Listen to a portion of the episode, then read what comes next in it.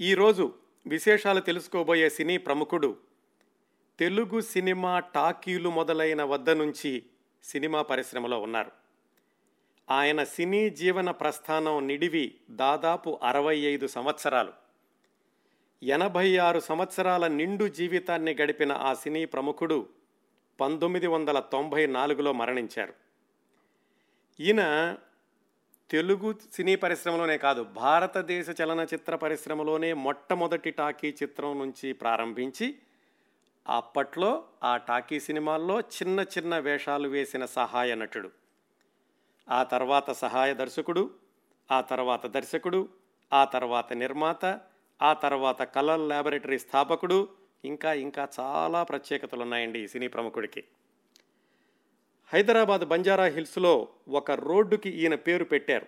ఒక రోడ్డు మాత్రమే కాదు హైదరాబాదులో ఈయన పేరు మీద ప్రముఖ వాణిజ్య సముదాయం ఒక ఆసుపత్రి కూడా ఉన్నాయి. తెలుగు సినిమా రంగంలో ఎవరికీ లేని రికార్డు ఒకటి ఈయన సొంతం. ఇలాంటి రికార్డు ఇంకెవ్వరూ ఎప్పుడూ సాధించలేరు కూడా.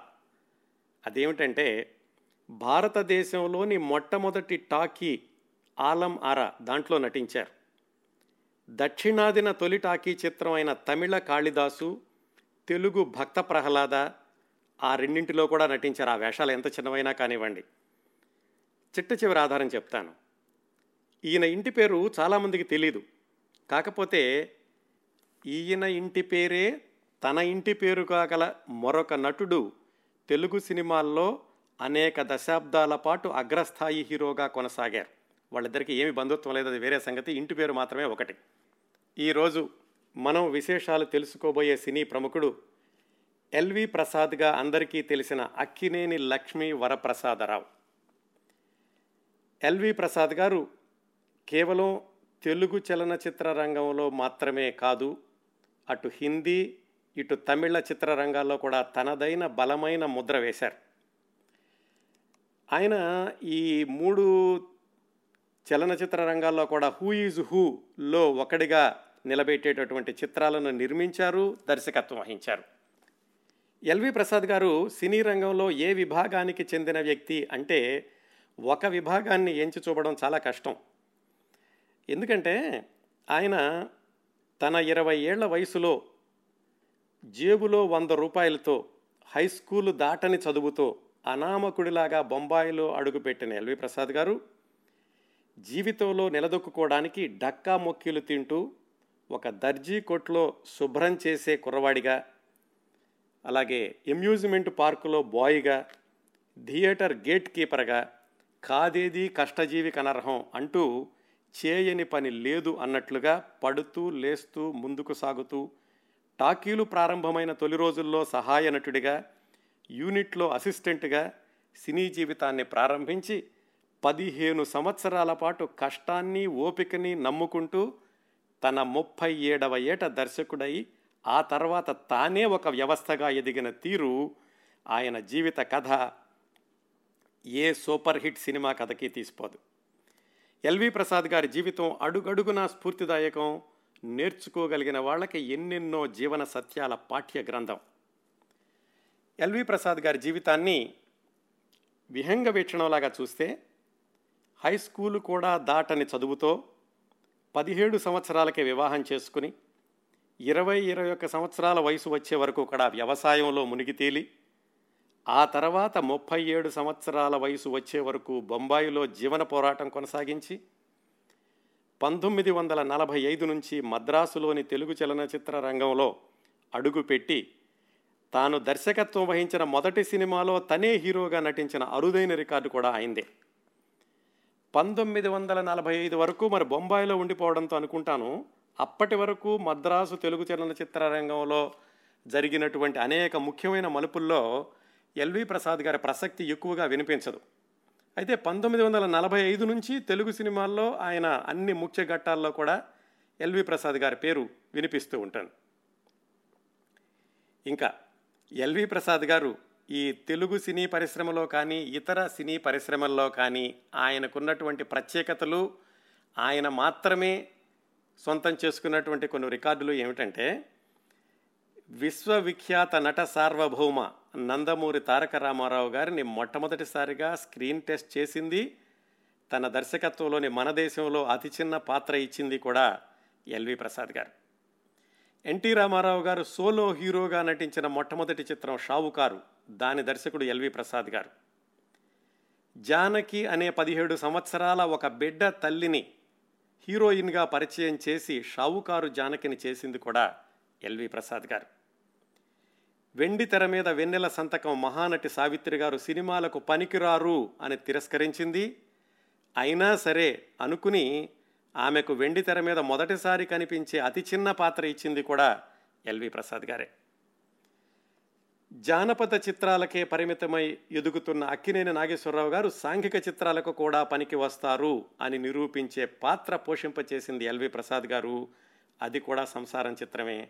సావిత్రి గారు వెండి తెర మీద అతి చిన్న పాత్రలో కనిపించిన చిత్రం కూడా సంసారం చిత్రమే. దాని దర్శకుడు ఎల్వి ప్రసాద్ గారు. సరిగ్గా లెక్క వేస్తే ఎల్వి ప్రసాద్ గారు దర్శకత్వం వహించినటువంటి చిత్రాలు కేవలం పన్నెండు మాత్రమే అయితే తెలుగు సినిమాలు. ఆయన దర్శకత్వం వహించినటువంటి తెలుగు సినిమాలు కేవలం పన్నెండు మాత్రమే అయితే ఎన్టీఆర్ గారి మొదటి పది సినిమాల్లో నాలుగు సినిమాలకు దర్శకత్వం చేసింది కూడా ఎల్వి ప్రసాద్ గారే. ఆ నాలుగు సినిమాలు ఏమిటంటే మన దేశం షావుకారు సంసారం పెళ్ళి చేసి చూడు. అలాగే అభ్యుదయవాద చిత్రాలను అత్యంత వినోదాత్మకంగా తీర్చిదిద్దవచ్చు అని తన తొలి తొలి దర్శకత్వ చిత్రం గృహప్రవేశంతో నిరూపించింది కూడా ఎల్వి ప్రసాద్ గారు.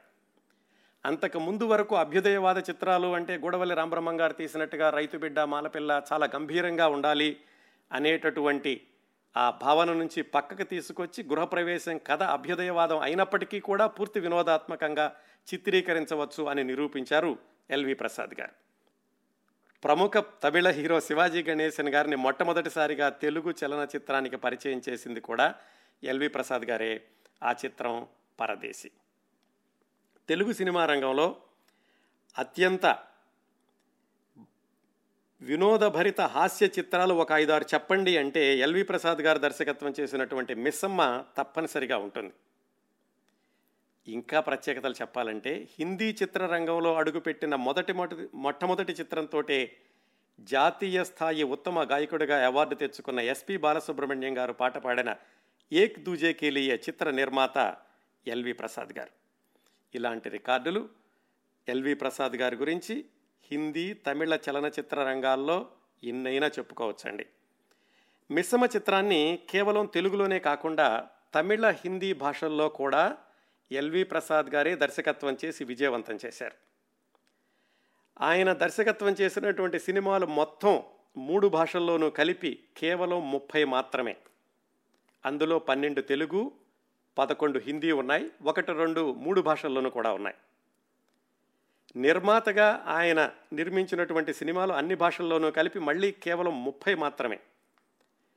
ఆ ముప్పై సినిమాల్లో ఆయన నిర్మించిన వాటిల్లో పద్దెనిమిది హిందీ సినిమాలే. ఆ పద్దెనిమిది హిందీ సినిమాల్లో మళ్ళీ ఎనిమిది సినిమాలు ఆయనే స్వీయ దర్శకత్వంలో నిర్మించారు. సినిమా రంగంలో ఆయన మొట్టమొదటి పదిహేను పదహారు సంవత్సరాలు కూడా హిందీ చిత్రరంగంలో బొంబాయిలో గడిపారు కాబట్టి ఆ హిందీ పరిశ్రమ మీద ఆయనకి గట్టి పట్టు ఉండేది. అందుకే ఎల్వి ప్రసాద్ గారి గురించి రాస్తూ రావికొండలరావు గారు ఒక చోట చెప్పారు. మద్రాసు సినీ పరిశ్రమకి బొంబాయి సినీ పరిశ్రమకి మధ్య కాంక్రీటు రోడ్డు వేసిన మార్గదర్శక దర్శకుడు ఎల్వి ప్రసాద్ గారు అని.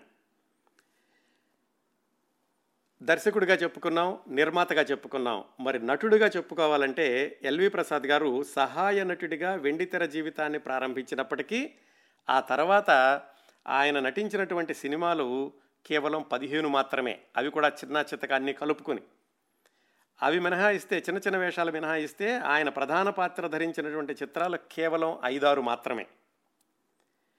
ఎల్వి ప్రసాద్ గారంటే ఒక నటుడు ఒక దర్శకుడు ఒక నిర్మాత మాత్రమే కాదు విజయవంతమైన వ్యాపారవేత్త కూడా.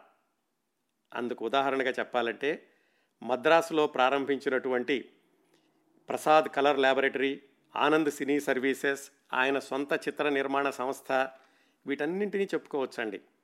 ఆయన యొక్క వారసత్వాన్ని కొనసాగిస్తూ వాళ్ళ సంతానం కూడా ఈ సినీ పరిశ్రమకు సంబంధించిన పరిశ్రమలనే ముందుకు తీసుకెళ్ళడం ఎల్వి ప్రసాద్ గారి ప్రసాద్ గారి ముందు చూపుకి ఒక నిదర్శనంగా చెప్పుకోవచ్చు. ఎల్వి ప్రసాద్ గారిలోని మానవీయ కోణానికి నిలువెత్తు నిదర్శనం హైదరాబాదులోని ఆ ఎల్వి ప్రసాద్ కంటి ఆసుపత్రికి ఆయన భారీ విళాల విరాళాన్ని అలాగే స్థలాన్ని కూడా దానం చేయడం. ఎల్వి ప్రసాద్ గారు సాధించినటువంటి విజయాలకి ఇన్ని ఉదాహరణలు చెప్పుకున్నాం కదండి. మరి ఇన్ని విజయాలు సాధించడానికి ముందు ఆయన తనకి ముప్పై ఏడు సంవత్సరాల వయసు వచ్చే వరకు అనుభవించిన కష్టాలు బాధలు బరువులు ఇబ్బందులు ఇవన్నీ కూడా ఒక వ్యక్తిత్వ వికాస గ్రంథానికి ఆరంభ అధ్యాయాలని కానీ కరుణ రసాత్మక కావ్యానికి ఉపోద్ఘాతం అని కానీ చెప్పుకోవచ్చు.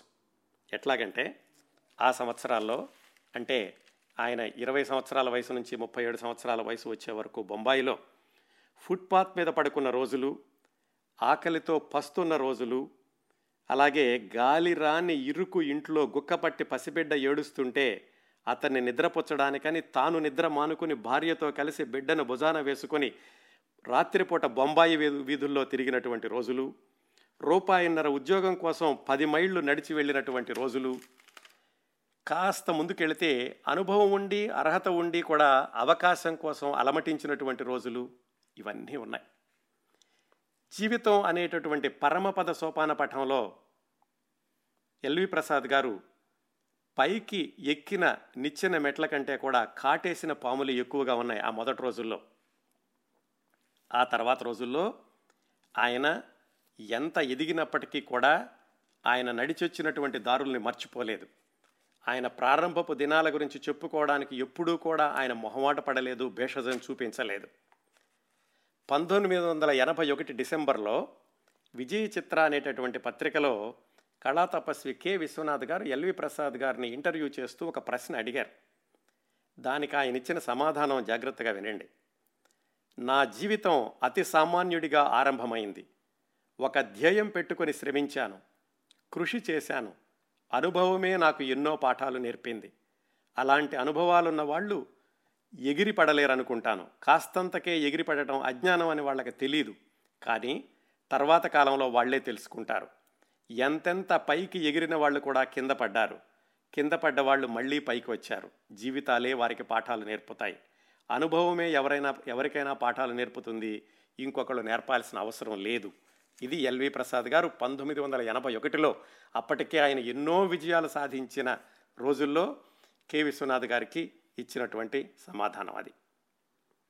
ఇదంతా కూడా ఎల్వి ప్రసాద్ గారి గురించి కేవలం ఉపోద్ఘాతం మాత్రమే. ఎన్నెన్నో ఆసక్తికరమైన మలుపులతో సాగిన ఎల్వి ప్రసాద్ గారి జీవిత విశేషాల్లోకి వెళ్ళబోయే ముందు ఈ కార్యక్రమం యొక్క సమాచార సేకరణ గురించి ఒకటి రెండు విషయాలు చెప్పాలి. చాలామంది నన్ను అడుగుతూ ఉంటారు ఏమండి ఇంతమంది జీవితాల గురించి ఇంత సమగ్రంగా చెబుతున్నారు కదా ఈ సమాచారం అంతా మీరు ఎక్కడి నుంచి వస్తుంది? అని చాలాసార్లు అడిగారు. ఇందులో రహస్యం ఏమీ లేదండి. ఆయా మహానుభావులు ఉన్న రోజుల్లో మన ఎవరిలో లేం కదా. కాబట్టి ఆ రోజుల్లో ఉన్నటువంటి పత్రికల్లో వచ్చిన వ్యాసాలు వార్తలు ఇంటర్వ్యూలు లేదా ఆయా వ్యక్తులతో కలిసి ప్రయాణం చేసినటువంటి ఇతర ప్రముఖుల జీవిత విశేషాలు ఇలాంటివన్నీ కూడా ఈ సమాచార సేకరణకి సహాయపడుతున్నాయి నాకు ఎవరి గురించి చెప్పినా కానీ.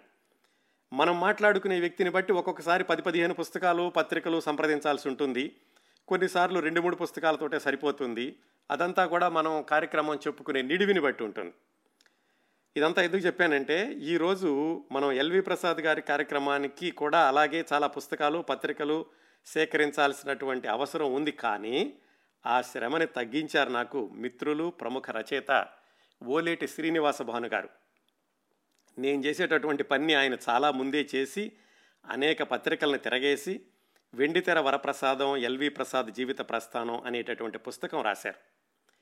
ఓలేటి శ్రీనివాస భాను గారి ప్రత్యేక అనుమతితో ఆ పుస్తకంలోని సమాచారాన్ని ప్రాథమికంగా పునాదిగా వాడుకుంటూ ఈనాటి కార్యక్రమం రూపొందించడం జరుగుతోంది.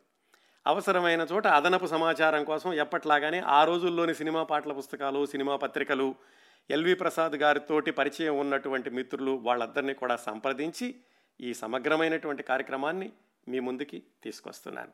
అందువల్ల ఈ సందర్భంలో మిత్రులు ఓలేటి శ్రీనివాస భాను గారికి ఆయా పత్రికలకి అలాగే అదనపు సమాచారాన్ని అందించినటువంటి గొల్లపూడి మారుతిరావు గారు లాంటి వాళ్ళకి వీళ్ళందరికీ కూడా హృదయపూర్వకంగా మనందరి తరఫున కృతజ్ఞతలు తెలియచేస్తూ మన కార్యక్రమాన్ని కొనసాగిద్దాం.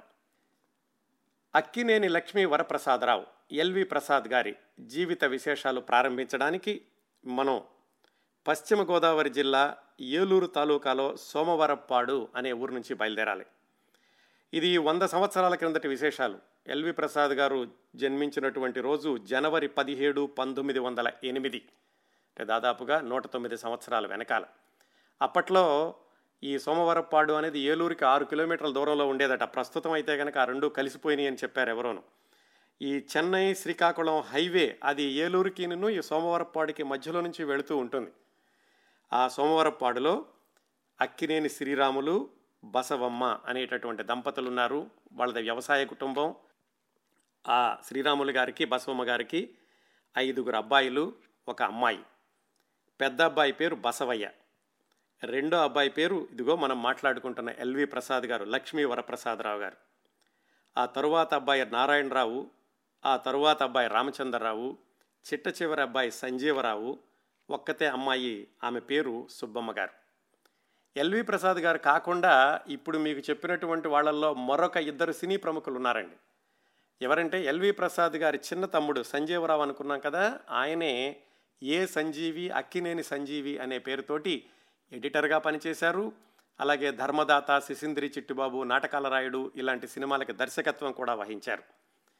అలాగే ఈ ఎల్వి ప్రసాద్ గారి కుటుంబంలో నుంచి సినీ పరిశ్రమకు వచ్చిన మరొక ప్రముఖుడు ఎల్వి ప్రసాద్ గారి సోదరి సుబ్బమ్మ గారు. ఆమె యొక్క కుమారుడు కేబి తిలక్ గారు. ఈ కేబి తిలక్ గారిని అనుపమ తిలక్ గారు అని కూడా అంటారు. ఆయన అనుపమ పిక్చర్స్ అనే పేరుతోటి ఆయన నిర్మాతగా దర్శకుడుగా చక్కటి ఉత్తమ అభిరుచి గల చిత్రాలను నిర్మించారు. కేబి తిలక్ గారి గారి గురించి కూడా మనం చాలా సమగ్రమైనటువంటి కార్యక్రమాన్ని లోగడ చేసాం మీరు యూట్యూబ్లోకి వెళ్ళి కిరణ్ ప్రభా స్పేస్ కేబీ తిలక్ అని కొడితే ఆ విశేషాలు కూడా వినొచ్చు. కేబీ తిలక్ గారి విశేషాల్లో కూడా ఎల్వి ప్రసాద్ గారి ప్రసక్తి వస్తుంది. ఎందుకంటే ఎల్వి ప్రసాద్ గారు బొంబాయిలో కష్టపడుతున్న రోజుల్లోనే ఆ మేనలుడు కేబీ తిలక్ గారు కూడా బొంబాయి వెళ్ళి ఆయనతో పాటుగా పైకి వచ్చారు కేబీ తిలక గారు అక్కినేని సంజీవి గారు వాళ్ళ విశేషాల తర్వాత మాట్లాడుకుందాం. మనం ఎల్వి ప్రసాద్ గారి విశేషాలను కొనసాగిద్దాం. అయితే చిన్నప్పటి నుంచి కూడా ఎల్వి ప్రసాద్ గారికి నాటకాలంటే కూడా బాగా ఆసక్తి ఉండేది. ఎందుకంటే ఆ రోజుల్లో ఉన్నటువంటి ఏకైక వినోద సాధనం రంగస్థల నాటకాలు. అవి ఇప్పుడు సినిమాలు ఎలాగైతే రోజుకి మూడాట్లు నాలుగాట్లు ప్రదర్శిస్తున్నారో ఆ నాటకాలు వేసేవాళ్ళు కూడా ఒక ఊరు నుంచి ఒక ఊరికి వెళ్ళి ఒకే రోజు ఒక ఊళ్ళో రెండు మూడు ప్రదర్శనలు అలా వేసేవాళ్ళు. నాటకాలు చూడడం బాగా అలవాటైంది ఆ రోజుల్లో ఇంకా టాకీ సినిమాలు లేవు. ఎందుకంటే ఈయన ఎదుగుతున్న రోజుల్లో అంటే పంతొమ్మిది వందల పదిహేడు పద్దెనిమిది ఆ ప్రాంతాల్లో అనుకోవచ్చు. ఆ రోజుల్లో మూకీ సినిమాలు మాత్రమే ఉన్నాయి. మూకీ సినిమాలు కూడా ఎలా ఉండేవి? పర్మనెంట్ థియేటర్లు ఉండేవి కాదు. గుడారాలు వేసి ఆ గుడారాలు ఒక ఊరు నుంచి ఇంకో ఊరికి తీసుకెళ్ళి టెంట్ థియేటర్ లాగా నడిపేవాళ్ళు. దాంట్లో మూకీ సినిమా వేస్తే ఆ మూకీ సినిమా మాటలు ఉండవు కాబట్టి పక్కన వాయిద్యకారులుండి వాళ్ళు పాటలు పాడుతూ దానికి వ్యాఖ్యానం చెప్తూ చెప్తూ ఉండేవాళ్ళు. అవి ఈ నాటకాలు ఇవంటే కూడా బాగా ఆసక్తి పెరిగింది ఎల్వి ప్రసాద్ గారికి చాలా చిన్నతనం నుంచి. తల్లిదండ్రులు అయితే మాత్రం మనలాగా వ్యవసాయం చేసుకోకూడదు పొలంలో ఉండిపోకూడదు అని ఆయన్ని ఏలూరు పంపించి ఆ ఇంగ్లీషు మీడియంలో చేర్పించారు. బహుశా ఆరో తరగతో ఏడో తరగతో అనుకుందాం ఆ రోజుల్లోనూ.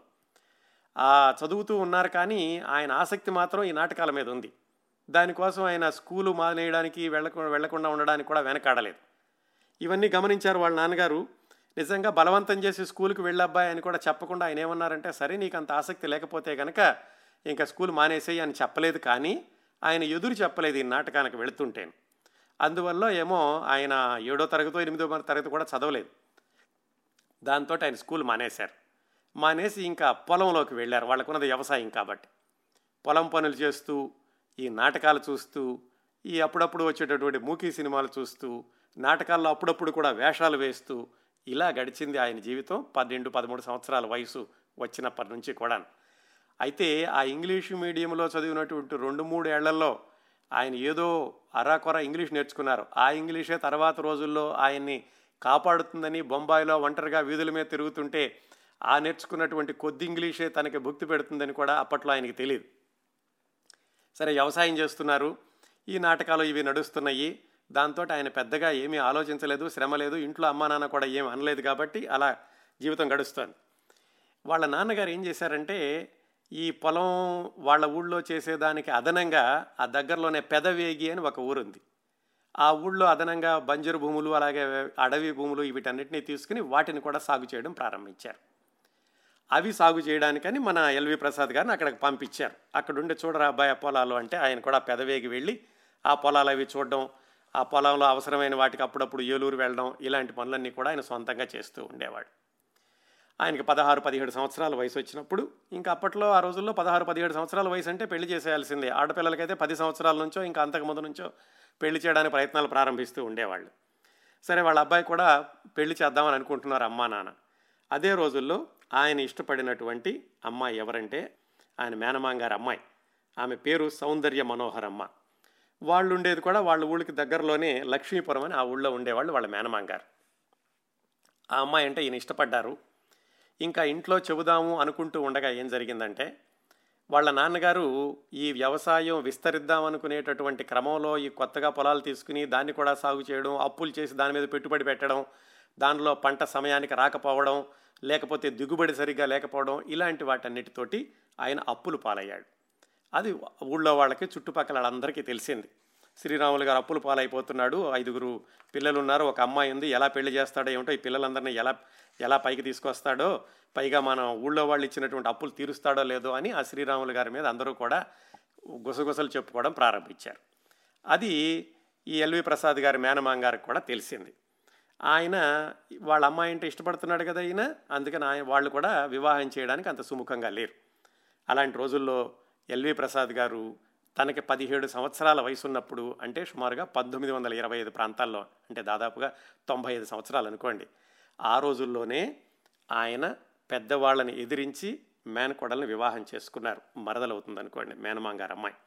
ఆమెను వివాహం చేసుకున్నారు సౌందర్య మనోహరమ్మ. సరే పెద్దవాళ్ళ తర్వాత ఎలాగో ఒప్పుకున్నారు అనుకోండి ఆ విధంగా పదిహేడు సంవత్సరాల వయసుకి వివాహం అయ్యాక కొద్ది సంవత్సరాలకే వాళ్ళకు ఒక అమ్మాయి కూడా పుట్టింది.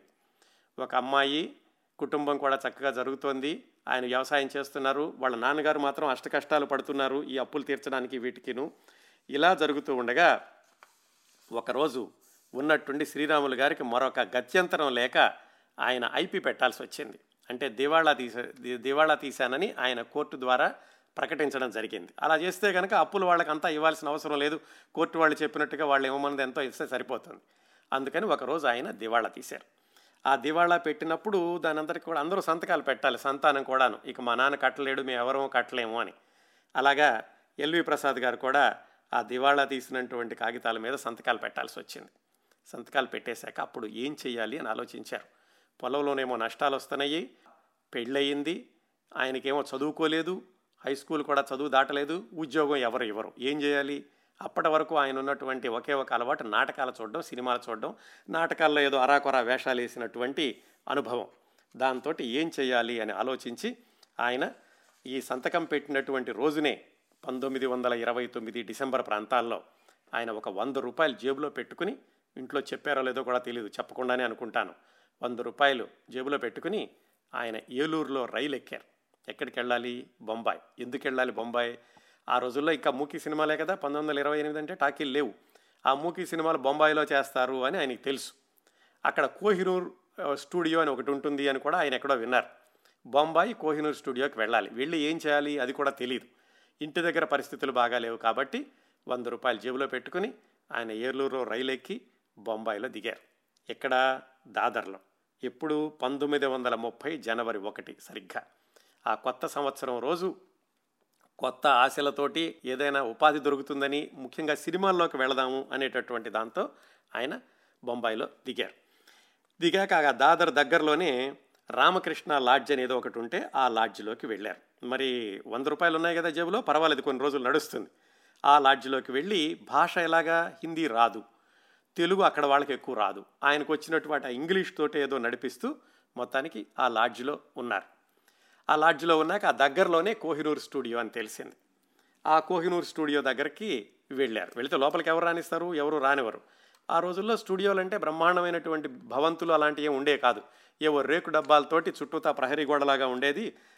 అక్కడికి వెళ్ళి ఆ రేకు డబ్బాల సందుల్లో నుంచి లోపల ఏం జరుగుతుందో చూడడం ఇలాంటివన్నీ ఆయన క్రమం తప్పకుండా చేస్తూ ఉండేవాడు. ఎన్నో రోజులు కాదు. ఒక వారమో రెండు వారాలు అలా చేశారు ఆయన.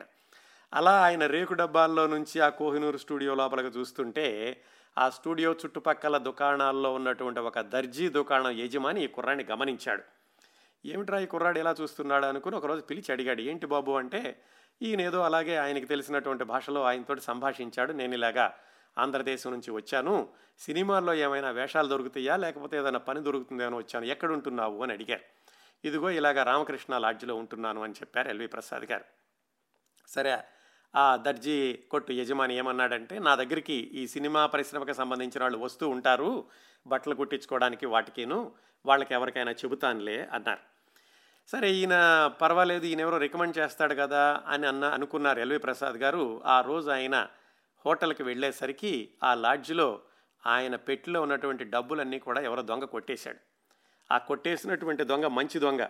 ఏం చేశాడంటే అందులో ఒక ఇరవై రూపాయలు ఉంచాడు. బహుశా ఈయనకి వెనక్కి వెళ్ళమని అనుకుంటాను. ఆ ఇరవై రూపాయలు ఉంచి ఆయన మిగతా డబ్బులు తీసుకెళ్ళిపోయాడు. చూడగానే ఈయనకి ఇంకా గుడ్డ జారిపోయింది. ఇరవై రూపాయలతో ఏముంటాడు? లాడ్జిలో ఉండలేడు. పోనీ ఆ ఇరవై రూపాయలు రూపాయలతోటి వెనక్కి వెళ్ళిపోదామా? ఆయన ఇరవై రూపాయలు మిగిలింది కదా ఎందుకు ఈ బాధలో వెనక్కి వెళ్ళిపోదాము అనుకుంటే ఎల్వి ప్రసాద్ గారి గురించి ఈరోజు మనం మాట్లాడుకునే పరిస్థితి ఉండేది కాదు. ఆయన సృష్టించినటువంటి విపరీతమైనటువంటి ఆ వ్యాపార వ్యవస్థ కానీ ఆ చక్కటి సినిమాలు కానీ మనకు దక్కి ఉండేవి కాదు. వెళ్ళింది ఎలాగో పట్టుదలతో వెళ్ళాడు కాబట్టి ఆయన ఇరవై రూపాయలు ఉన్నా సరే బ్రతకడానికే సాహసించారు. ఎలా బ్రతకాలి? ఆ పెట్టె తీసుకుని లాడ్జీలో నుంచి బయటకు వచ్చారు. మరి అంతకుముందే పరిచయం ఉంది కదా ఆ దర్జీ కొట్టు యజమాని ఆయన దగ్గరికి వెళ్ళి చెప్పారు. చెప్పేసరికి ఆయన సర్లే బాబు ఏం చేస్తావు మరి? నువ్వు వెళ్ళనంటున్నావు కదా ఊరు ఒక పని చేద్దాం అయితే నువ్వు ఆ పెట్టి తీసుకొచ్చేసి నా షాప్లో పెట్టుకో. రాత్రిపూట నా షాపు బయట పడుకోవచ్చు నువ్వు. పొద్దున్నే నేను షాపు తెరవగానే కాస్త ఈ షాపు శుభ్రం చేయడము అలాగే నాకు హుక్కా తాగే అలవాటు ఉంది. కాస్త హుక్క నింపి పెట్టడము ఇలాంటి పనులన్నీ నువ్వు చేద్దు కానీ నీకైతే పడుకోవడానికి ఇక్కడ ఆశ్రయం ఇస్తాను అని చెప్పి ఆయన కాస్త అక్కడ నుంచి వెళ్ళిపోకుండా ఎల్వి ప్రసాద్ గారు కనీసం బొంబాయిలో కొనసాగడానికి కొంత ఆశ చూపించాడు ఆ దర్జీ కొట్టు యజమాని. ఆలోచిస్తే చాలా ఆశ్చర్యంగా ఉంటుంది ఒక్కొక్కసారి. ఎవరు ఎవరికి ఎప్పుడు ఎందుకు ఎలా సహాయం చేస్తారు అనేది. మరి ఆ దర్జీ కొట్ట అయిన తర్వాత ఎక్కడున్నాడో ఏమయ్యాడో కానీ ఈ ఎల్వి ప్రసాద్ గారు అనేటటువంటి మహావృక్షం పెరగడానికి మొట్టమొదట్లో నీళ్ళు పోసినటువంటి వ్యక్తి ఆ దర్జీ కొట్టు యజమాని. సరే ఈయన అక్కడ ఉన్నాడు బయట కూర్చుంటున్నాడు ఎవరన్నా వచ్చే వాళ్ళకి పరిచయం చేస్తానంటున్నారు.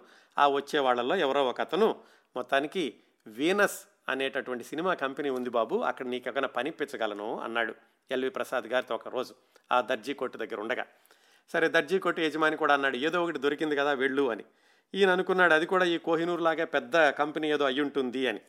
దాంతో సరే ఆ వీనస్ కంపెనీలో ఇస్తానన్నాడు కదా అని వీనస్ కంపెనీ దగ్గరికి వెళ్ళారు. అక్కడికి వెళితే ఏమిటది? దాంట్లో నెలకి పదిహేను రూపాయలు ఇరవై రూపాయలు ఇస్తామన్నారు.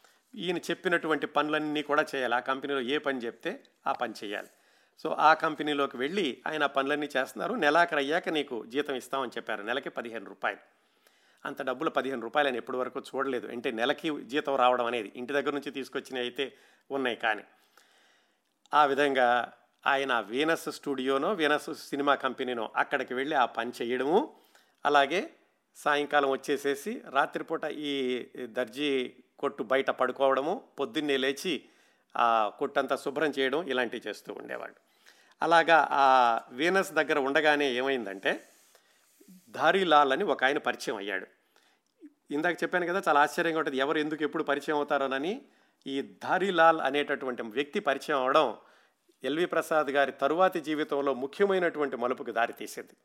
ఎలాగంటే ఈ కుర్రవాడు ఒక్కడే వచ్చాడు పాపం ఊరు నుంచి ఇలాగ దర్జీ కొట్లో ఉంటున్నాడు అని తెలుసుకుని దారిలాలు మంచిగా మాట్లాడడం మొదలుపెట్టాడు. అతను కూడా వీనస్ కంపెనీలో పనిచేసేవాడు. సరే వీళ్ళు పదిహేను రూపాయలు మనకి నెలాగితే కానీ ఇవ్వరు నువ్వేమో అక్కడ ఉంటున్నావు నీ దగ్గర డబ్బులు అయిపోయినాయి అంటున్నావు కదా ఒక పని చేస్తాను నీకు ఇంకొక ఉద్యోగం ఇప్పిస్తాను చేస్తావా అన్నాడు. ఎలాగా మరి నేను ఇక్కడ స్టూడియోలో పనిచేస్తున్నాను కదా మన ఇద్దరం అంటే రాత్రిపూట ఇంకో పని ఇప్పిస్తాను. ఈ స్టూడియో సాయంకాలం అయిపోతుంది కదా అర్ధరాత్రి వరకు ఆ పని చెయ్యి. తెల్లవారుజామున మళ్ళా పొద్దున్నే స్టూడియోకి వద్దు కానీ అని ఆ దారిలా అతను ఇంకొక మార్గం చూపించాడు ఎల్వి ప్రసాద్ గారికి. అదేంటంటే వాళ్ళు ఉన్నటువంటి ఆ ప్రదేశం దగ్గర నుంచి దాదాపుగా ఏడెనిమిది మైళ్ళ దూరంలో ఉన్నటువంటి ఒక చోట ఒక అమ్యూజ్మెంట్ పార్క్ లాంటిది ఉంది. కార్నివాల్ తిరణాల ఏమన్నా అనుకోండి. ఆ అమ్యూజ్మెంట్ పార్కులో బాయ్గా అమ్యూజ్మెంట్ పార్క్లో బాయ్ ఏం చేస్తాడు? వచ్చేవాళ్ళని లోపలికి వచ్చే వాళ్ళని ఫలానా ఆట దగ్గరికి రమ్మని పిలవడము లేకపోతే అక్కడ వాటన్నిటిని తుడవడము ఆటలను శుభ్రం చేయడం ఇలాంటివేవో. ఇలా చిల్లర చిల్లర పనులు చేయడానికని ఆయన్ని ఆ కార్నివాల్లో ఉద్యోగానికి కుదిర్చాడు ధారీలాల్. ఉద్యోగం అంటే ఏమిటి? రోజుకు రెండు రూపాయలు ఇచ్చేవాళ్ళు. అంటే అప్పట్లో ఆయన జీవితం ఎలా ఉండేదో ఊహించుకోండి. పొద్దున్నే బయలుదేరి ముందు ఆ కొట్టంతా శుభ్రం చేసి ఆయనకి హుక్కా కలిపి అక్కడ నుంచి వీణ స్టూడియోకి వెళ్ళాలి నడిచి. వీణ స్టూడియోలో పనిచేశాక అక్కడి నుంచి సాయంకాలం అయిపోయాక ఏడెనిమిది మైళ్ళు నడిచి ఈ కార్నివాల్కి వెళ్ళాలి. అక్కడ అర్ధరాత్రి వరకు పనిచేస్తే రోజుకి రెండు రూపాయలు రూపాయిన్నర జేబులో పెట్టేవాడు. అది తీసుకుని మళ్ళీ ఏడెనిమిది మైళ్ళు నడుచుకుంటూ దర్జీ కొట్టు దగ్గరికి రావాలి. వచ్చి ఆ కొట్టు బయట పడుకోవాలి. పొద్దున్నే లేచి ఆ కొట్టుని శుభ్రం చేసి మళ్ళీ ఆయనకు హుక్కాది కల్పించి మళ్ళీ ఆ వీనస్ సినిమా కంపెనీకో స్టూడియోకో వెళ్ళాలి. ఇలా ఉండేది ఆయన జీవితం. అలా ప్రారంభమైనటువంటి ఎల్వి ప్రసాద్ గారి జీవితం ఆ వీనస్ కంపెనీలో. ఏమైంది? ఆ కంపెనీ నెల అయిపోయాక సరిగ్గా జీతాలు వచ్చే సమయానికి కంపెనీ మూసేశారు. దాంతో ఈయన రోడ్డును పడ్డాడు. నెల రోజులు పనిచేయడం అయితే జరిగింది కానీ జీతం మాత్రం రాలేదు అక్కడ. ఆ మొదటి చేదు అనుభవంతో ఈ కార్నివాల్లో ఉద్యోగం మాత్రం ఉంది కాబట్టి రోజు అక్కడికి వెళ్ళి ఏదో రోజుకి రూపాయిన్నర రెండు రూపాయలు ఇస్తుంటే దాంతోటే దొరికిందేదో తింటూ ఆ దర్జీ కొట్టు దగ్గర పడుకుంటూ ఉండేవాడు. ఇలా ఉండగా ఈ ధారీలాల్ అన్నతను ఎల్వి ప్రసాద్ గారి జీవితంలో ముఖ్యమైనటువంటి మలుపుకి దారి తీశాడనుకున్నా కదా అది ఎలా జరిగిందంటే ఈ దారిలాల్కి ఒక చెల్లెలు ఉంది ఆ చెల్లెలు కూడా సినిమాల్లో వేషాలు వేద్దాము అని వచ్చింది. ఆ అమ్మాయికి ధారీలాల్ ఏమన్నాడంటే మా అమ్మాయికి ఇంగ్లీష్ కొంచెం నేర్పిస్తే కనుక బాగుంటుంది. ఎందుకంటే ఈ సినిమాల్లో వేరే రాష్ట్రాల వాళ్ళు వాళ్ళు వస్తున్నారు. అందుకని చెప్పి సినిమాలో ఇంగ్లీష్ నేర్పించు అన్నారు. ఎల్వి ప్రసాద్ గారికి వచ్చిన ఇంగ్లీష్ కూడా కొంచెమే. సరే నాకు వచ్చింది ఏదో నేర్పుతాను అన్నాడు ఆ ధారీలాల్ వాళ్ళ చెల్లెలికి. అలాగా ధారీలాల్ తోటి వెళుతూ ఉండేవాడు. వాళ్ళ చెల్లెలికి అప్పుడప్పుడు ఇంగ్లీష్ నేర్పుతూ ఉండేవాడు. ఈయనకి ఎలాగో ఈ కార్నివాల్లో ఉద్యోగం నడుస్తోంది. ఈ దర్జీ కొట్టు దగ్గర పడుకుంటూ ఉండేవాళ్ళు. ఆ దారిలాల యొక్క చెల్లెలి పేరు మోతి. ఇలా జరుగుతూ ఉండగా ఈయనకేమైంది? ఇంకొక ఆయన ఈ దర్జీ కొట్టు దగ్గరికి వచ్చి ఆయన ఏం చేశారంటే ఇండియా పిక్చర్స్ అనేటటువంటి ఒక సినిమా కంపెనీ ఉంది. వాళ్ళు స్టార్ ఆఫ్ ది ఈస్ట్ అనేటటువంటి ఒక మూకీ సినిమా తీస్తున్నారు. మూకీలే కదా ఇంకాను. ఆ సినిమాల్లో ఒక వేషం ఇప్పిస్తారు. వస్తావా అని అడిగాడు. సరే ఈయన కావాల్సింది అదే కదా. అటువైపు ఆ అమ్మాయికి ఇంగ్లీష్ నేర్పడం ఇటు కార్నివాల్లో ఏదో రూపాయన్నర తెచ్చుకోవడం ఇప్పుడు కొత్త అవకాశం వచ్చింది కదా అని ఆ ఇండియా పిక్చర్స్కి వెళ్ళాడు ఎల్వి ప్రసాద్ గారు. అక్కడికి వెళ్ళాక ఆ సంస్థ యొక్క అధినేత పేరు అఖ్తర్ నవాజ్. ఆయన స్టార్ ఆఫ్ ది ఈస్ట్ అనేటటువంటి మూకీ సినిమా తీస్తున్నాను దీనిలో నీకు వేషం ఇస్తాను అన్నాడు. సరే వేషం అనగానే ఏమిటి? అదో పెద్ద వేషం ఎవరో ఏదో చిన్న వేషం. కాకపోతే వేషం వేసిన వాళ్ళు ఏమిటి? అన్ని పనులు చేయాలి కేవలం నటుడిని మాత్రమే అనడానికి వీల్లేదు. అక్కడ ఆ రిఫ్లెక్టర్లు మోయడము లైట్లు మోయడము ఆ పెట్లు మోయడం ఇలాంటి పనులన్నీ చేయాలి. ఆ స్టార్ ఆఫ్ ది ఈస్ట్ అనేటువంటి మూకీ సినిమా షూటింగ్ జరగడానికని అఖ్తర్ నవాజ్ ఏం చేశాడంటే బయట తీద్దాం ఈ సినిమా స్టూడియోలో కాకుండాను అని దాదర్ దగ్గర నుంచి ఒక పది పదిహేను కిలోమీటర్ల దూరంలో ఒక పాడుబడిన బంగాళా ఉంటే అక్కడ అవుట్డోర్ షూటింగ్ ఉంది అని యూనిట్ వాళ్ళందరినీ తీసుకెళ్ళాడు. దాంతోపాటుగా మన ఎల్వి ప్రసాద్ గారు కూడా వెళ్ళారు. అక్కడ రెండు మూడు రోజులు షూటింగ్ చేశారు. ఒక రోజుని ఒక శుభముహూర్తాన అఖ్తర్ నవాజ్ గారు ఎవరికి కనపడకుండా మాయమైపోయాడు. వీళ్ళు లేచి చూస్తే ఈయన లేడు నిర్మాత నిర్మాత దర్శకుడు ఎవరు లేరు. మరి వీళ్ళకి భోజనం పెట్టేవాళ్ళు లేరు తర్వాత వీళ్ళకి డబ్బులు ఇచ్చిన వాళ్ళు లేరు తర్వాత ఏం చేయాలో తెలియదు. అలాగే రెండు మూడు రోజులు అలాగే అష్ట కష్టాలు పడే ఆ పాత బంగ్లా దగ్గర ఇంకా లాభం లేదనుకుని అక్కడి నుంచి నడిచి కొంత దూరము ఉన్న డబ్బులతోటి రైలు ఎక్కి కొంత దూరం మళ్ళీ వెనక్కి చేరుకున్నారు. ఆ విధంగా ఎల్వి ప్రసాద్ గారు మొట్టమొదటిసారిగా సినిమాలో కనిపించేటటువంటి అవకాశం స్టార్ ఆఫ్ ది ఈస్ట్ అనేటటువంటి మూకీ సినిమా అది పూర్తి కాకుండానే ఆగిపోయింది. ఆ దెబ్బతోటి మళ్ళీ రోడ్డు మీద పడ్డారు. ఎన్ని మలుపులో చూడండి ఆయన జీవితంలో. మరి ఈయన బొంబాయిలో ఇన్ని కష్టాలు పడుతుంటే ఊళ్ళో వాళ్ళకి తెలియలేదా? తెలియలేదు. ఎందుకంటే ఈయన ఎక్కడికి వెళ్తున్నాడో కూడా చెప్పలేదు. ఊళ్ళో వాళ్ళ అమ్మవాళ్ళు భార్య వాళ్ళు కూడా ఏమనుకున్నారంటే ఏమో ఎక్కడికి వెళ్ళాడు అనుకున్నారు. కానీ తర్వాత ఎల్వి ప్రసాద్ గారు అబ్బాయి ఇచ్చిన ఒక ఇంటర్వ్యూలో చెప్పారు. నాన్నగారినట ఆ రోజులో ఎక్కడికో వెళ్ళాడు బహుశా ఆత్మహత్య చేసుకున్నాడేమో అనుకుని ఇంటి దగ్గర వాళ్ళు మర్చిపోవడానికి ప్రయత్నాలు కూడా చేస్తూ ఉన్నారట. ఈ విధంగా దాదాపుగా ఒక రెండు సంవత్సరాలు అయ్యే వరకు కూడా ఎల్వి ప్రసాద్ గారు బొంబాయిలో ఉన్నాను అని ఇంటి దగ్గర వాళ్ళకి చెప్పలేదు. అది ఇప్పుడు చెప్పారో తర్వాత తెలుసుకుందాం. సరే ఇలా నడుస్తూ ఉండగా ఈ స్టార్ ఆఫ్ ది ఈస్ట్లో కూడా ఆయనకి పోయింది. ఈ మోతి అన్న అమ్మాయికి ఆయన ఇంగ్లీష్ నేర్పుతున్నారు కదా ఏది వాళ్ళ ఫ్రెండ్ వాళ్ళ చెల్లెలు ఆ అమ్మాయికి అనుకోకుండా ఒక సినిమాలో వేషం వచ్చింది. ఆ సినిమా ఏమిటి? Talkie cinema. అది టాకీ సినిమా ఎలా అవుతుంది? మొట్టమొదటి టాకీ సినిమా అది ఆలం ఆరా. ఆ సినిమా నిర్మించే ఆయన పేరు ఆర్ధేషేర్ ఇరానీ. ఆయనది ఇంపీరియల్ ఫిలిం కంపెనీ. ఆ కంపెనీలో ఈ మోతి అన్న అమ్మాయికి ఉద్యోగం దొరికింది వేషానికి. అప్పుడు ఆమె వచ్చి సరే నువ్వు కూడా వేషాల కోసం ప్రయత్నించావు దానిలో రాలేదు కదా అని చెప్పి వాళ్ళ అన్నయ్య ధారీలాల్ పేరు అలాగే ఎల్వి ప్రసాద్ గారి పేరు ఆ రెండు పేర్లు కూడా ఇంపీరియల్ కంపెనీలో చెప్పింది. ఆర్ దేశర్ ఇరానీకి. ఆయన కూడా ఏమిటంటే మొట్టమొదటి టాకీ సినిమా ఎంతమంది అవసరం అవుతారో దేనికి అవసరం అవుతారో అంతా కూడా తెలియదు ఆయనకి. అందుకని ఈ చిన్న చిత్తగా వేషాలు వేసేవాళ్ళు చాలామంది కావాలని పైగా ఈ అమ్మాయి చెప్పింది కదా అని ఆయన తీసుకున్నారు. అది కూడా నెల జీతం మీద. నెలకెంత మళ్ళీ పది రూపాయలు పదిహేను రూపాయలు ఇచ్చేవాళ్ళు. ఆ విధంగా ఇన్ని మలుపులు తిరిగాక ఈ మలుపులన్నీ కూడా ఆయనకి దాదాపు సంవత్సరంన్నర సంవత్సరం సంవత్సరంన్నరలోనే జరిగినాయి. ఆ సంవత్సరంన్నర తర్వాత ఆయనకి ఈ ఆలం అరా అనేటటువంటి సినిమా యూనిట్తో కలిసి పనిచేసే అవకాశం వచ్చింది. అది ఇంపీరియల్ ఫిలిమ్స్. అక్కడ ఆ ఆలం ఆరాలో ఆయన చిన్న వేషం వేశారు. ఏ వేషం అంటే రెండు మూడు రకాల వేషాలు. ఏ వేషం చెప్పాల్సిన అవసరం లేదు అక్కడ. వాళ్ళు వేయమంటే ఏ వేషం వేయమంటే ఆ వేషం వేయలే. పురోహితుడిగా ఒక చోట గేటు దగ్గర నుంచునేవాడిగా ఒక చోట రెండు చిన్న చిన్న వేషాలు వేశారు. వాళ్ళు ఏవో కొన్ని డబ్బులు ఇచ్చారు. ఆ మొట్టమొదటి భారతదేశపు టాకీ చిత్రం పంతొమ్మిది వందల ముప్పై ఒకటి మార్చి పద్నాలుగున ఆ ఇంపీరియల్ కంపెనీ వాళ్ళకే సొంత థియేటర్ ఉండేది మెజెస్టిక్ థియేటర్ అని బొంబాయిలో. అక్కడ విడుదలైంది. ఆ విధంగా భారతదేశ చలనచిత్ర పరిశ్రమలో రికార్డు అని చెప్పుకోదగిన మొట్టమొదటి టాకీ చిత్రంలో వేషం వేసే అవకాశం దక్కింది ఎల్వి ప్రసాద్ గారికి. మళ్ళీ చెప్తున్నా ఆ వేషం చాలా చిన్న వేషం. ఎంతదైనా కానీ రికార్డు పరంగా చెప్పుకోవాలంటే అది రికార్డే. ఆ విధంగా ఇంతవరకు ఈ ఆలం ఆరాలో వేషం వేసే వరకు చూసుకుంటే ఎల్వి ప్రసాద్ గారికి ఆ దర్జీ కొట్టు యజమాని ఆ తర్వాత స్టూడియోలో కనపడినటువంటి ధారీలాల్ ధారీలాల్ చెల్లెలు అలాగే ఆ దర్జీ కొట్టుకు వచ్చేటువంటి వాళ్ళు ఇంతమంది సహాయం చేస్తే ఆయన కాస్త ఆ దర్జీ కొట్టు దగ్గర పడుకుని ఈ ఇదిగో ఈ ఇంతవరకు ఈ ఆలం ఆరాలో వేషం వేసే వరకు వచ్చింది. మరి ఆలం ఆరాలో వేషం వేయగానే వెంటనే స్థిరపడిపోయారు ఇంక వెంటనే గబగబా వేషాలు వచ్చాయి అని చెప్పుకోవడానికి లేదు. ఏమైందంటే అప్పుడు ఈయనకి ఈ ఆలం ఆరాల వేషం వేసేటప్పుడే ఈ అక్కినేని లక్ష్మీ వరప్రసాదరావు పేరు ఎల్వి ప్రసాద్గా మారింది. ఎలా మారింది అంటే ఆ పేరు మార్చినటువంటి వ్యక్తి ఆ ఇంపీరియల్ పిక్చర్స్లో పనిచేసే ఒక గుమస్తా. నెల జీతం అనుకున్నాం కదా ఇప్పుడు ప్రతిరోజు సంతకం పెట్టాలి. ఎన్ని రోజు ఎంత ఎన్ని గంటలకు వస్తున్నారో ఎన్ని గంటలకు వెళ్ళాలో. ఆ సంతకం పెట్టేటప్పుడు ఈయన పేరు రాసేటప్పుడు అక్కినేని లక్ష్మీ వరప్రసాదరావు చాలా పెద్దదిగా ఉంది అబ్బాయి. నీ పేరు ప్రసాద్ అని రాస్తానన్నాడు. మరి ఇంటి పేరు ఉండాలి కదంటే అక్కినేని పలకడం కష్టంగా ఉంది. లక్ష్మీ వర ఎల్వి అని ఎల్వి ప్రసాద్ అని రాశాడు. ఆ విధంగా అక్కినేని లక్ష్మీ వరప్రసాదరావు ఎల్వి ప్రసాద్గా స్థిరపడిపోయారు ఆ ఇంపీరియల్ ప్రొడక్షన్ కంపెనీలో పనిచేసినటువంటి గుమస్తా పుణ్యమా అని. మొత్తానికి ఆలమారా విడుదలయ్యింది ఆయనకి పేరు వచ్చింది కానీ అప్పటికి కూడా ఆయన ఇంకా ఇంటి దగ్గర నేను ఇక్కడ బొంబాయిలో ఉన్నాను అని చెప్పలేదు వాళ్ళకు కూడా తెలియదు ఈయన ఎక్కడున్నారు అనేది. ఈ ఆలం అరా సినిమాలో మన ఎల్వి ప్రసాద్ గారితో పాటుగా పనిచేసినటువంటి మరొక తెలుగు తెలిసిన వ్యక్తి ఉన్నాడు ఆయన హెచ్ఎం రెడ్డి గారు. ఆ హెచ్ఎం రెడ్డి గారు అంతకుముందు ఆయన మైసూర్లో పుట్టారు హైదరాబాద్లో కూడా పనిచేశారు. ఈయన్ని చేసి ఆయన ఏంటంటే బొంబాయిలో సినిమాల్లో వేషాలు వేద్దాము అని కానీ ఏదో సినిమాల్లో ఆయన స్థిరపడదామని వాళ్ళ బావమరిది అక్కడ ఉంటే అక్కడికి వెళ్ళారు.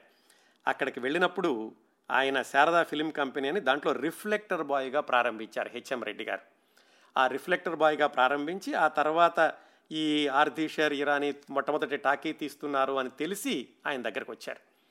ఆర్దేశర్ ఇరానీకి తలలో నాలుగులాగా వెలిగి ఆయన చెప్పిన పనులన్నీ చేసి హెచ్ఎం రెడ్డి గారు ఆయన దగ్గర చాలా మంచి పేరు తెచ్చుకున్నారు. ఆయనతో పాటుగానే ఇదిగో ఈ చిన్న వేషం వేస్తున్నటువంటి ఎల్వి ప్రసాద్ గారు కూడా ఆ ఇంపీరియల్ పిక్చర్స్లో ఆలం అరాలో ఈయనతోటి పరిచయం ఏర్పడింది.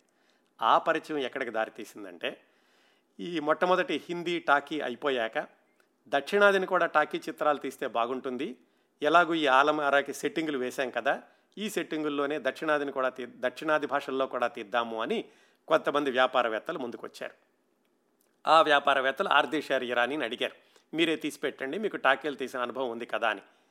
ఆయన ఏమన్నారంటే ఇది మరి భారతదే దక్షిణ భారతదేశపు భాషలు కదా మన దగ్గర పనిచేసినటువంటి హెచ్ఎం రెడ్డి ఆయన ఒక ఆయన ఉన్నారు. ఆయనకి ఆ భాషలతోటి బాగా పరిచయం ఉండి ఆయన్ని దర్శకుడిగా పెట్టుకుని మీరు తీయండి అని చెప్పి అన్నారు. ఆ విధంగా హెచ్ఎం రెడ్డి గారికి దక్షిణాదిన మొట్టమొదటి టాకీ నిర్మించేటటువంటి అవకాశం వచ్చింది. అదే కాళిదాసు తమిళ చిత్రం. పూర్తిగా తమిళం అనడానికి కూడా వీల్లేదు. క్రిందటి కార్యక్రమాల్లో చెప్పుకున్నాం మనం. ఎందుకంటే అందులో ప్రధాన పాత్ర వేసిన అబ్బాయి తెలుగు ఆయన శ్రీనివాసరావు అని ఆయన తెలుగులో మాట్లాడేవాడు మిగతా వాళ్ళు తమిళలో మాట్లాడేవాళ్ళు. అలాంటి కలగాపలగం మొట్టమొదటి తమిళ టాకీకి హెచ్ఎం రెడ్డి గారు దర్శకత్వం వహించారు. ఆ సినిమా కూడా ఈ ఆలం అరా ఏ సెట్టింగ్లో అయితే వేశారో అక్కడే షూటింగ్ జరిగింది. ఆ షూటింగ్ జరిగేటప్పుడు హెచ్ఎం రెడ్డి గారు మనవాడని చెప్పి తెలుగు ఆయన ఎల్వి ప్రసాద్ గారిని పిలిచి నువ్వుకు ఈ కాళిదాసులో వేషం ఇస్తాను అబ్బాయి అని చెప్పి ఆ కాళిదాసులో ఏదో ఇంకో చిన్న వేషం ఇచ్చారు. ఆ కాళిదాసు అయిపోయినగానే ఆయన తెలుగులో కూడా భక్త ప్రహ్లాద ప్రారంభించారు. మరి ఆయనతోటే ఉన్నారు కదా ఎల్వి ప్రసాద్ గారు? అందుకని ఆయనకి భక్త ప్రహ్లాదలో కూడా ఒక చిన్న వేషం ఇస్తాను అని దానికి పిలిచారు. అక్కడే బొంబాయిలోనే ఇదంతా మద్రాసు రావడం కాదు. అలాగా భక్త ప్రహ్లాదలో మొట్టమొదటి తెలుగు టాకీలో ఎల్వి ప్రసాద్ గారు ముద్దబ్బాయి వేషం వేశారు. అంటే చండా మార్కులు అనే గురువు ఉంటాడు ఆ గురువు గారి దగ్గర ప్రహ్లాదుడు చదువుకుంటాడు. ఆ ప్రహ్లాదుడితో పాటుగా చదువుకునేటటువంటి ముద్దబ్బాయి పాత్ర ఎల్వి ప్రసాద్ గారిది. రికార్డుల పరంగా చెప్పుకోవాలంటే ఆ వేషం చాలా చిన్నదైనప్పటికీ అది హాస్య పాత్ర కాబట్టి తెలుగు సినిమాల్లో మొట్టమొదటి హాస్య నటుడు ఎవరు అంటే ఎల్వి ప్రసాద్ గారు అని చెప్పాలి. ఇంకా విచిత్రం ఏమిటంటే ఇలాగ మొదటగా ఆయన మూడు సినిమాల్లోనూ వేషాలు వేశారు కానీ ఆ తర్వాత నటుడిగా ఎక్కువగా కొనసాగలేదు. చెప్పాను కదా మొత్తం పదిహేను సినిమాల్లో మాత్రం వేషాలు వేశారు. ప్రధాన వేషాలు వేసింది ఐదారు సినిమాలు మాత్రమే. సరే మళ్ళీ మనం భక్త ప్రహ్లాద్ దగ్గరికి వద్దాం. ఆ విధంగా ఆయనకి భక్త ప్రహ్లాదలో వేషం దొరికాక సరే పర్వాలేదు బొంబాయిలో ఎలాగో ఈ మూడు సినిమాల వేషాల అనుభవంతో కొనసాగొచ్చు అనుకున్నాక ఆయన ఇంటికి టెలిగ్రామ్ ఇవ్వడమో ఉత్తరం రాయడమో చేశారు. ఆ సినిమా పూర్తయ్యాక ఆయన ఇంటికి వెళ్ళారు. రెండు సంవత్సరాల తర్వాత ఇంట్లో వాళ్ళు ఎల్వి ప్రసాద్ గారిని చూడడం ఎల్వి ప్రసాద్ గారు ఇంట్లో వాళ్ళని చూడడం అదే. ఆ రెండు సంవత్సరాల తర్వాత ఇంటికి వెళ్ళేసరికి ఆయనకి తెలిసిన విషయం ఆయన వంద రూపాయలు జేబులో వేసుకుని బొంబాయి బయలుదేరడానికి బయలుదేరినటువంటి సమయంలో వాళ్ళకు ఉన్నటువంటి కుమార్తె ఆయన వెళ్ళగానే మరణించింది అని. ఆ విషాదకరమైన వార్తను తట్టుకుని ఆయన భార్యను తీసుకుని సరే మనం ఎలాగైనా బొంబాయి వెళ్ళి మిగతా జీవితాన్ని అక్కడ కొనసాగిద్దాం నాకు కొంచెం పట్టు వచ్చిందిలే అని చెప్పి భార్యను తీసుకుని ఆయన బొంబాయిలో అడుగుపెట్టారు అంతటితోటి ఆయన కష్టాలు అయిపోలేదండి. ఎందుకంటే ఇప్పుడే మొదలైంది ఆయన కష్టాల పర్వం నిజానికి. ఇప్పటి వరకు జరిగినటువంటి కష్టాలు ఒక ఎత్తు తర్వాత జరిగినటువంటి కష్టాలు ఇంకొక ఎత్తు. ఆ విశేషాలు అంటే పంతొమ్మిది వందల ముప్పై నుంచి ఆ తర్వాత పదిహేను పదహారు సంవత్సరాల పాటు ఇంకా ఆయన జీవితంలో వచ్చినటువంటి ఎత్తు పల్లాలు పరమపద సోపాన పటంలో పైకి వెళ్ళడం కింద పడడం ఇలాంటి విశేషాలన్నీ మనం వచ్చే వారం రెండో భాగంలో మాట్లాడుకుందాం.